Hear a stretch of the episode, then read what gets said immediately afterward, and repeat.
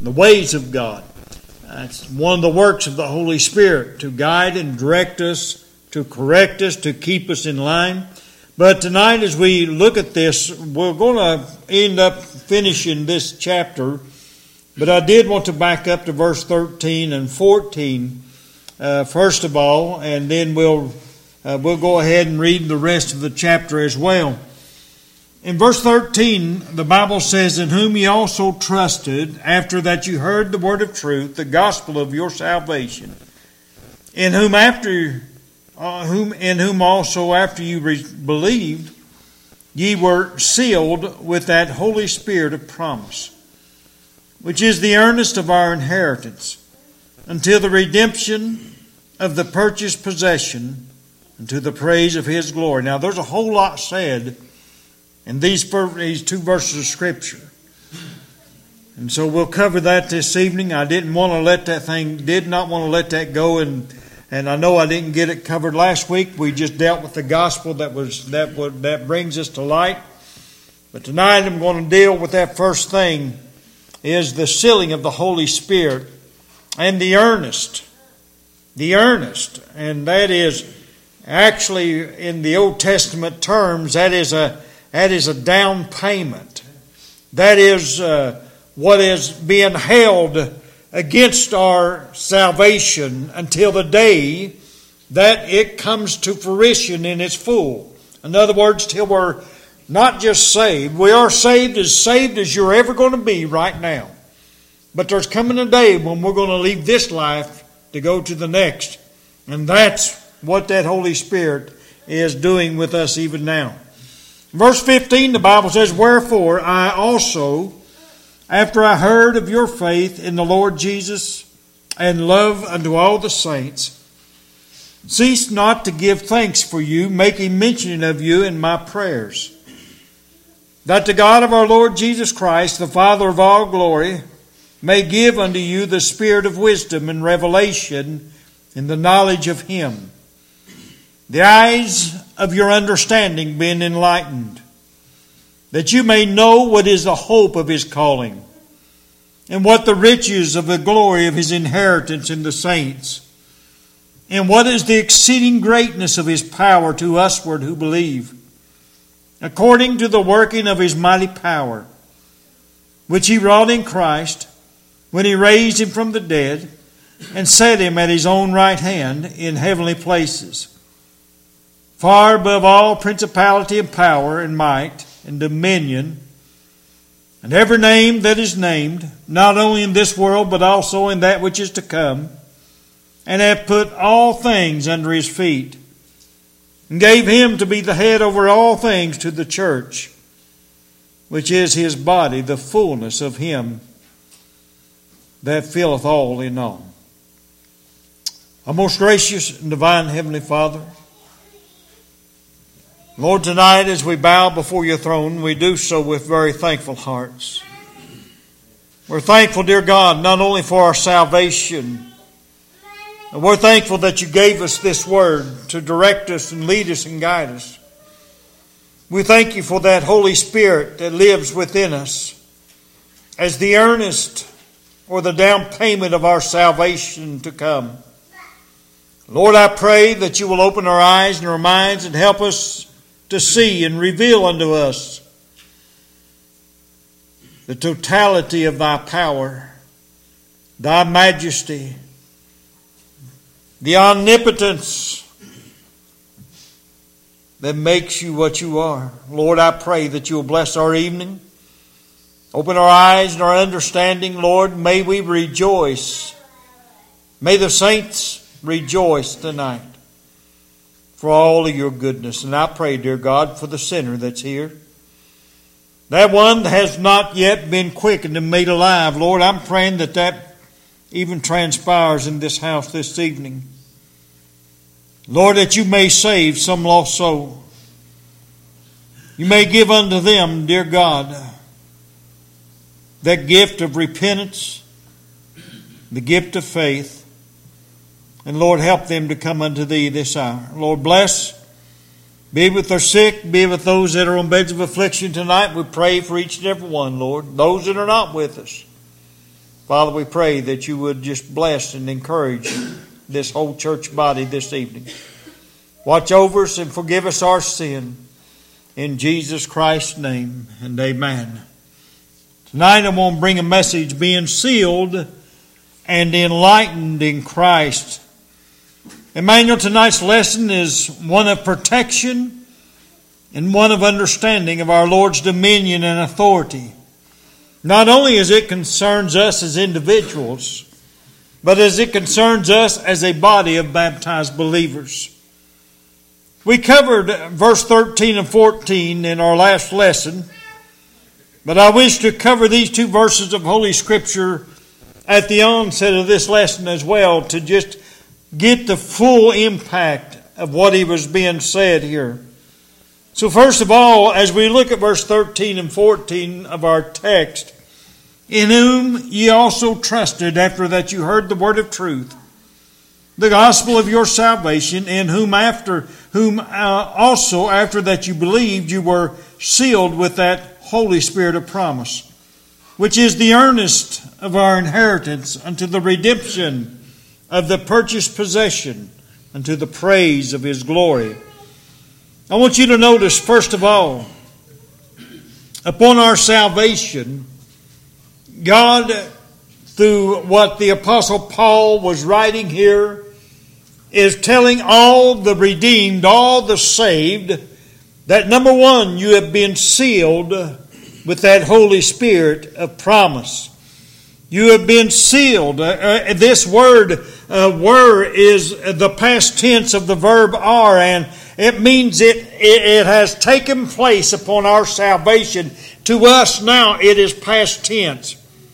And you were, amen, you were sealed. That has happened upon the very conception of our salvation. You were given the earnest of the inheritance uh, by the Holy Spirit of God that lives within us. That's something to be uh, uh, amazed about, I think. It has been accomplished in us at our salvation already.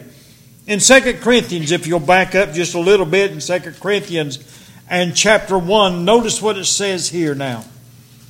In 2 Corinthians and chapter 1 and verse 21 and 22, the Bible says this Now he which established us with you in Christ and hath anointed us is God, who, all, who hath also sealed us and given the earnest of the Spirit in our hearts. What is he saying here? He's saying, listen, it was God who gave you the gift of the Holy Spirit. Jesus Christ promised just before he left that he was going to send a comforter. That comforter was, was the Holy Spirit of promise. That comforter was that one who was going to come in and seal us until the day of our our, of our full redemption. In other words, till the day that we're taken off of this earth and taken to heaven to be with the glory of God forever and ever. That's what the Holy Spirit is doing. That's the reason why tonight, folks, that the Holy Spirit is there. He's protecting you that are saved. Nothing can take away your salvation. Nothing can hinder your salvation in any, in any way. So that, my friend, is one of the most important things for you to get a hold of uh, this evening in First Corinthians uh, or in Ephesians one again, where it talks about this in verse thirteen and fourteen. This is what I want you to realize. This word earnest is an old Hebrew uh, word of, of Hebrew origin. And it's a, and in its Greek uh, word, it means a pledge. It means a part of a purchase money or property given in advance as security for the rest to come. A pledge given to ratify a contract. Now that's what earnest is, or earnest money. When you go to the bank and you get a loan, you may have to put down a deposit. You may have to put down what they call earnest money. This is a down payment uh, with the promise that you're going to pay the rest of it in the future. Listen, that's what this is all about. This is how this all works with us. We are given that earnest. That Holy Spirit that lives inside of us.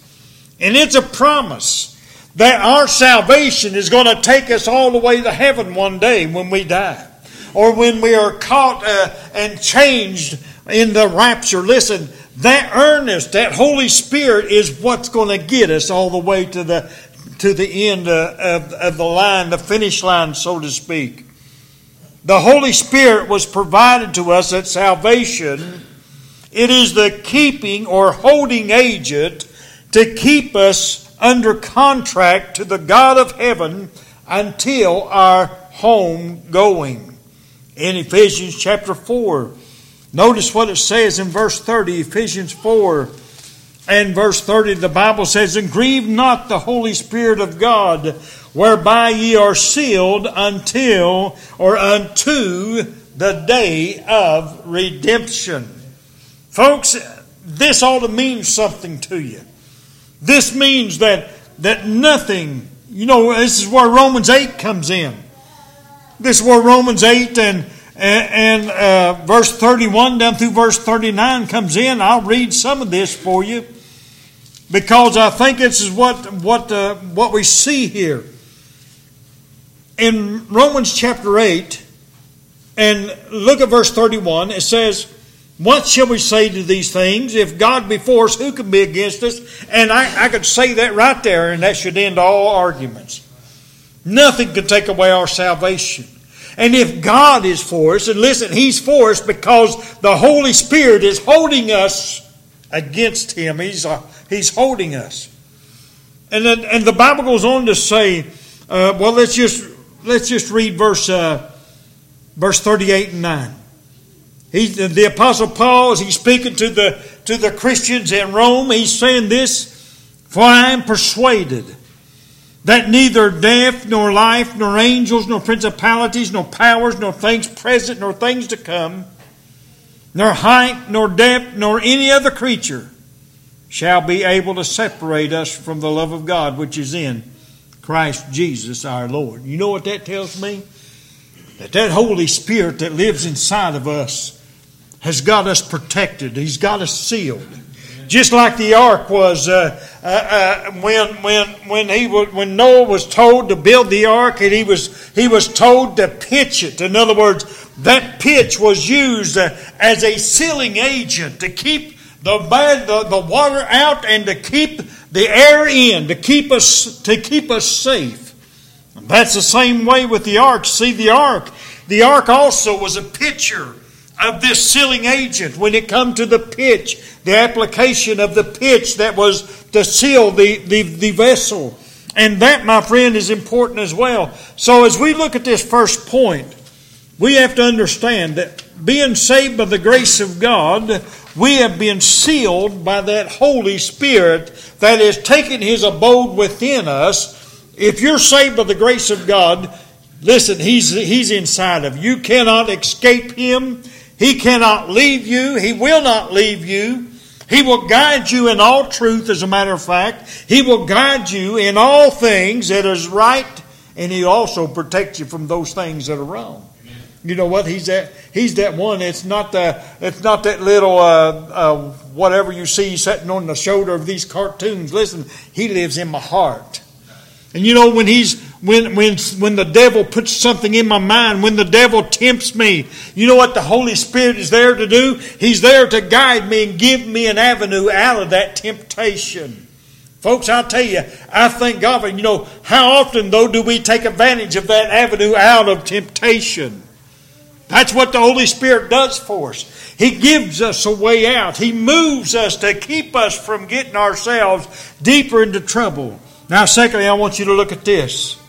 In verses 15 down through verse 18 of our text in Ephesians 1, we'll back up here and read this for you.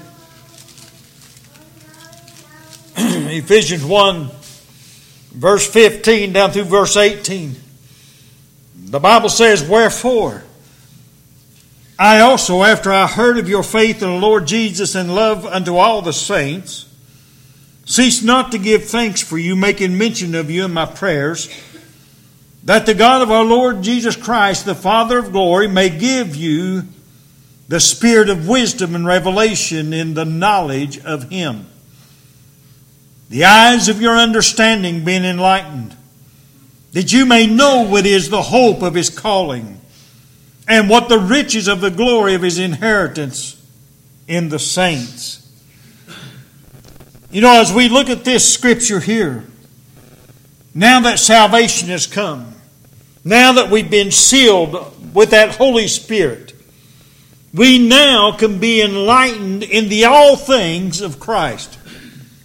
You see, the Bible teaches, and I believe that this is where a lot of men uh, cannot stand uh, to be told that they don't understand what they're saying because they're, they're not saved by the grace of God to begin with. You see, it takes, uh, it takes that, that salvation to give uh, mankind that intellectual understanding of what God's Word is saying in each and every verse and each and every chapter. The spiritual things of God cannot be understood by the carnal mind. The spiritual things of God have to be understood by a spiritual mind, one that has been transformed, one that has been conformed into the Spirit of God, one that has been saved by God's amazing grace. Think about this. It takes one who has been born again to understand the things of God and His Word. In 1 Corinthians in chapter 2, again, we see these, these very important truths. And, you know, this is where a lot of people, they'll tell me, well, well preacher, I, I've read the Bible through and through. Yeah, but are you saved? No, I'm not saved, but I know exactly what it means. No, you don't. You see, the carnal mind cannot begin to understand what the Word of God is saying, what the breath of God is, is revealing to those that are saved. This book is for us to know Him. You see, that's the reason why He gave us this book. This book is given to us that we may know Him better, that we may learn more of Him, that we that are saved may come to an understanding. But listen, I know this that, that God's Word is also as it was told by the Apostle Paul to young Timothy, was able to make thee wise unto salvation. But I want you to know something. That didn't come by any private interpretation. That's something that's been revealed by the Holy Spirit of God. And that's important. The Bible goes on to say this now. In uh, 1 Corinthians 2, Howbeit, we speak wisdom among them that are perfect, yet not the wisdom of this world, nor of the princes of this world that come to naught.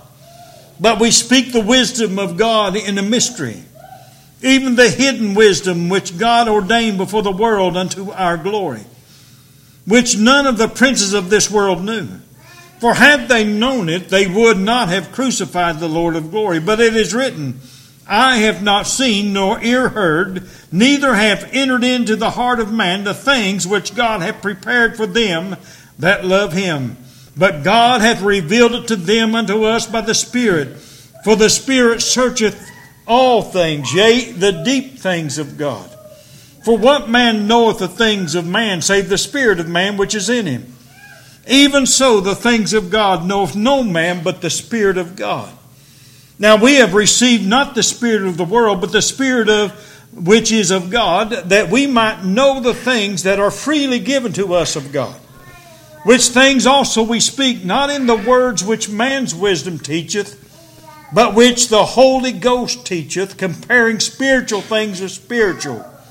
But the natural man uh, receiveth not the things of the Spirit of God, for they are foolishness unto him Neither can he know them because they are spiritually discerned.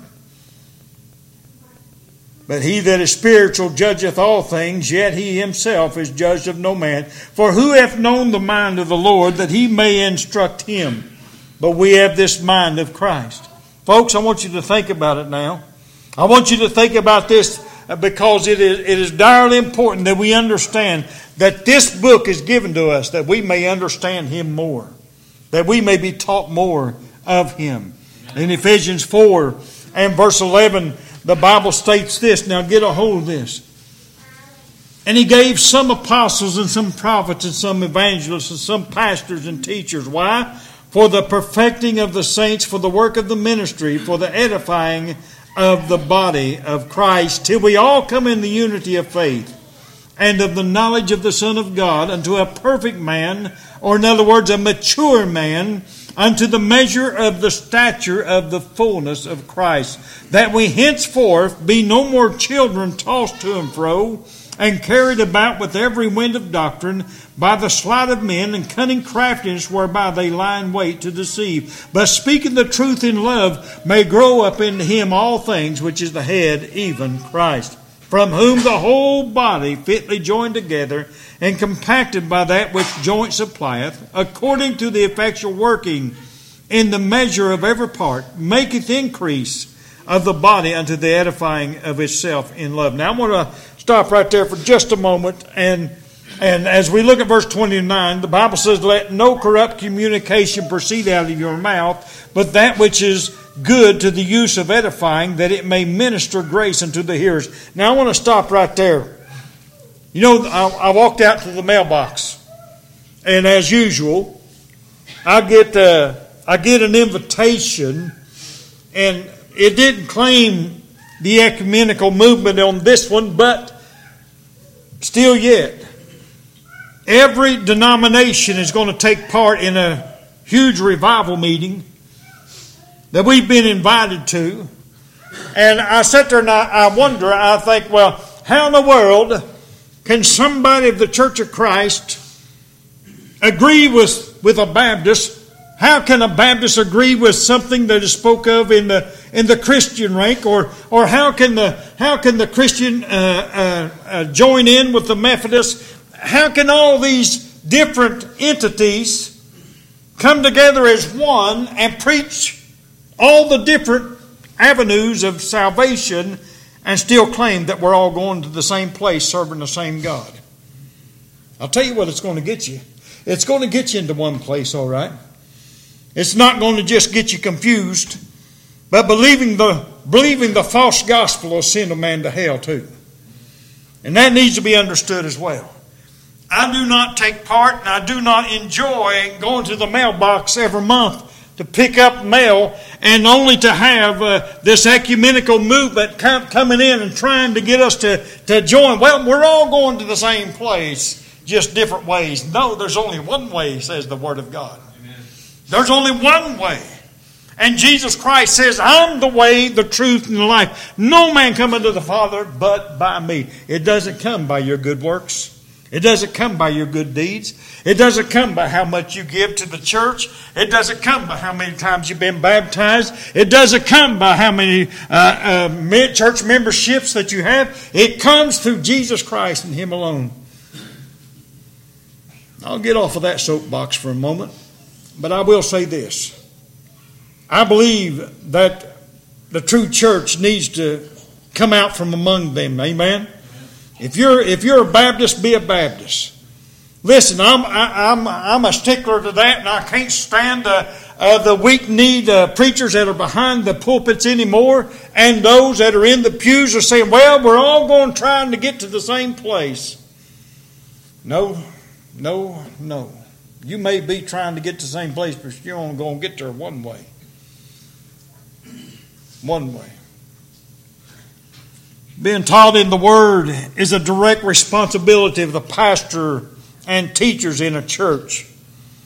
Teaching that Word to the redeemed is our duty. In 2 Peter in chapter 1, again we see what I'm talking about here. 2 Peter chapter 1 and beginning at verse 16.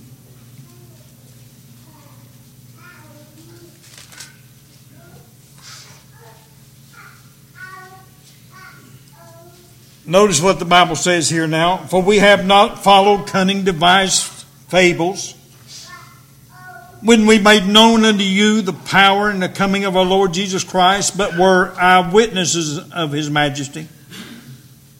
For he received from God the Father honor and glory when there came such a voice to him from the excellent glory.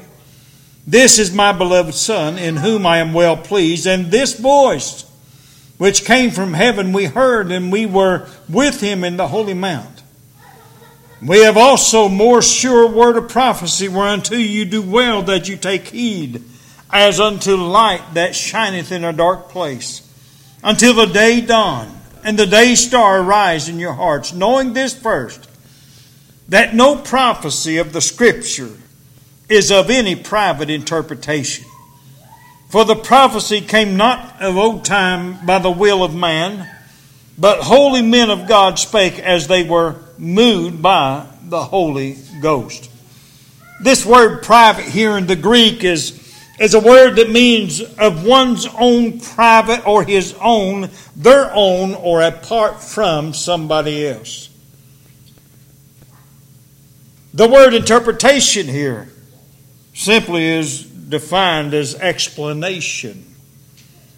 We are led in the Word of God by men who have been enlightened by God's Holy Spirit in and by the Word. And we are taught God's Word through their understanding and the Holy Spirit's direct intervention.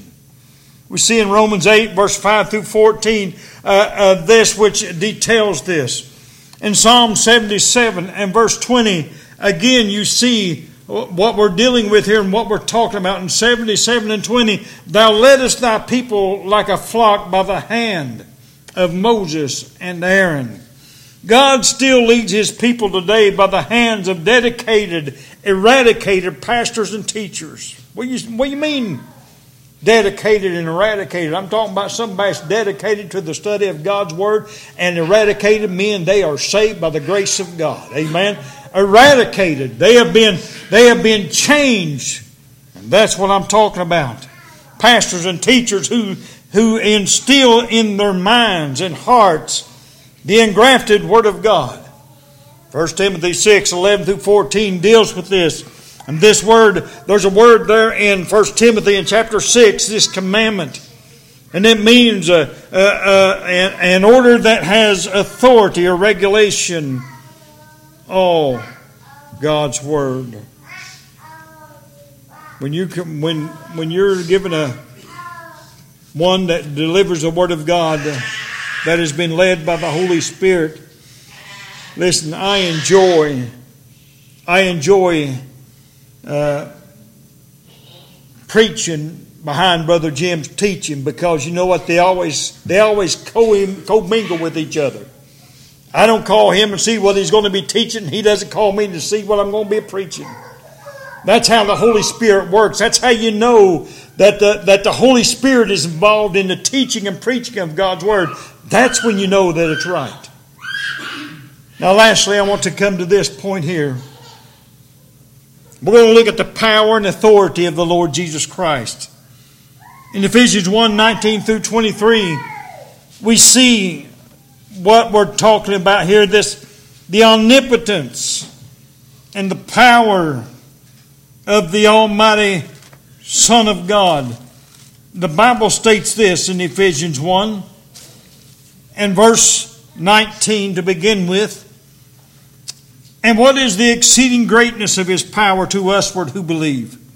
According to the working of his mighty power, which he wrought in Christ when he raised him from the dead and set him at his own right hand in heavenly places, far above all principality and power and might and dominion, and every name that is named, not only in this world, but also in the world to come, and hath put all things under his feet, and gave him to be the head over all things to the church, which is the body, the fullness of him that filleth all in all. The exceeding greatness of his power we that are saved have this assurance that nothing, that nobody can take us away from His hand. In Romans 8, 38 and 39, I've done read this, and we see that there's absolutely, you know, Paul, when Paul said, I am persuaded, you know what? He had, he knew it in his heart. Man, ain't nothing can take away my salvation.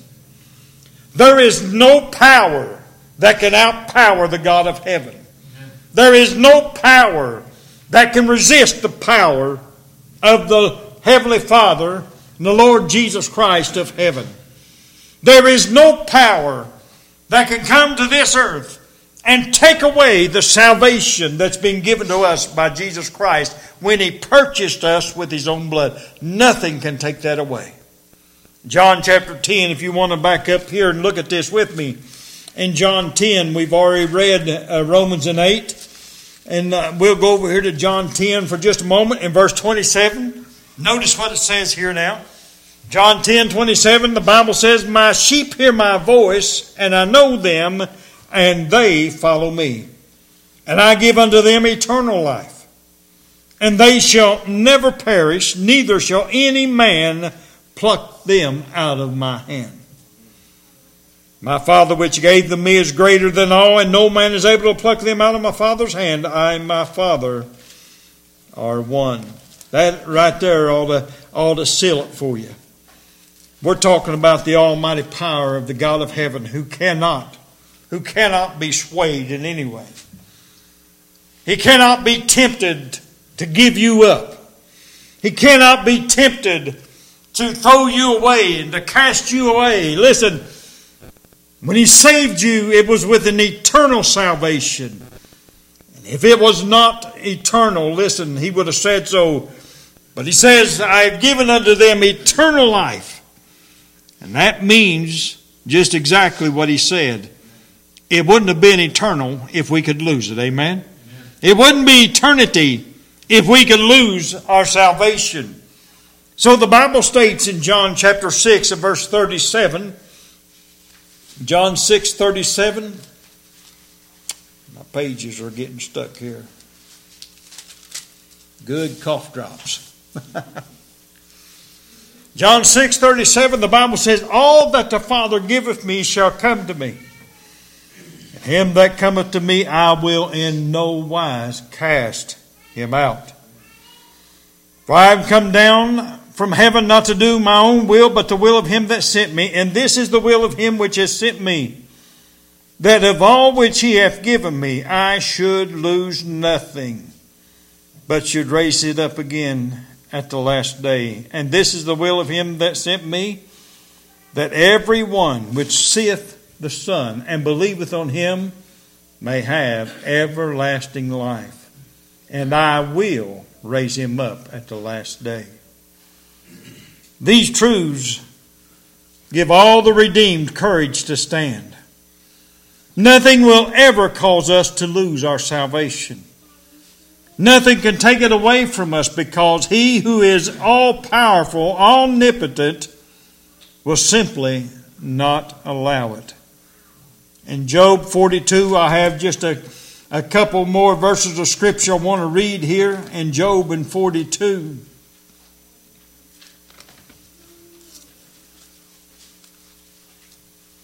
Job even knew that he, he, made a statement, even. Uh, even after these skin worms are done with me, I'm still going to see with my own eyes. But in Job, in chapter 42 and 2, the Bible says, I know that thou canst do anything or everything, and that no thought can be withholden from thee. You know, Job knew all about the God of heaven, didn't he? He knew the power and the omnipotence of God. And he knew that even though his body would turn back to the dust of the earth one day with his eye, he said. With my eye, I shall see him. That's the God that we serve. Psalm in 66. Psalm chapter 66, beginning at verse 3. The Bible says, Say unto God, How terrible art thou in thy works. In other words, great. Through the greatness of thy power shall thine enemies submit themselves unto thee. All the earth shall worship thee and shall sing unto thee. They shall sing to thy, to thy name, Selah. Come and see the works of God, his terrible, he is terrible in his doings toward the children of men. He turned the sea into dry land. They went through the flood on foot. There did we rejoice in him. He ruleth by his power forever. His eyes behold the nations. Let not the rebellious exalt themselves. Selah. One more scripture, Psalm 89. Psalm 89, verse 7 and 8. The Bible says, God is greatly to be feared in the assembly of the saints, to be had in reverence of all them that are about him. Folks, I believe that's, that's in this house tonight. I believe we ought to fear him. In other words, not be that word is not to be afraid. It means to respect and awe. We're to fear him tonight. When we come into this house, we know that he's here. That ought to cause us to have an awe about us.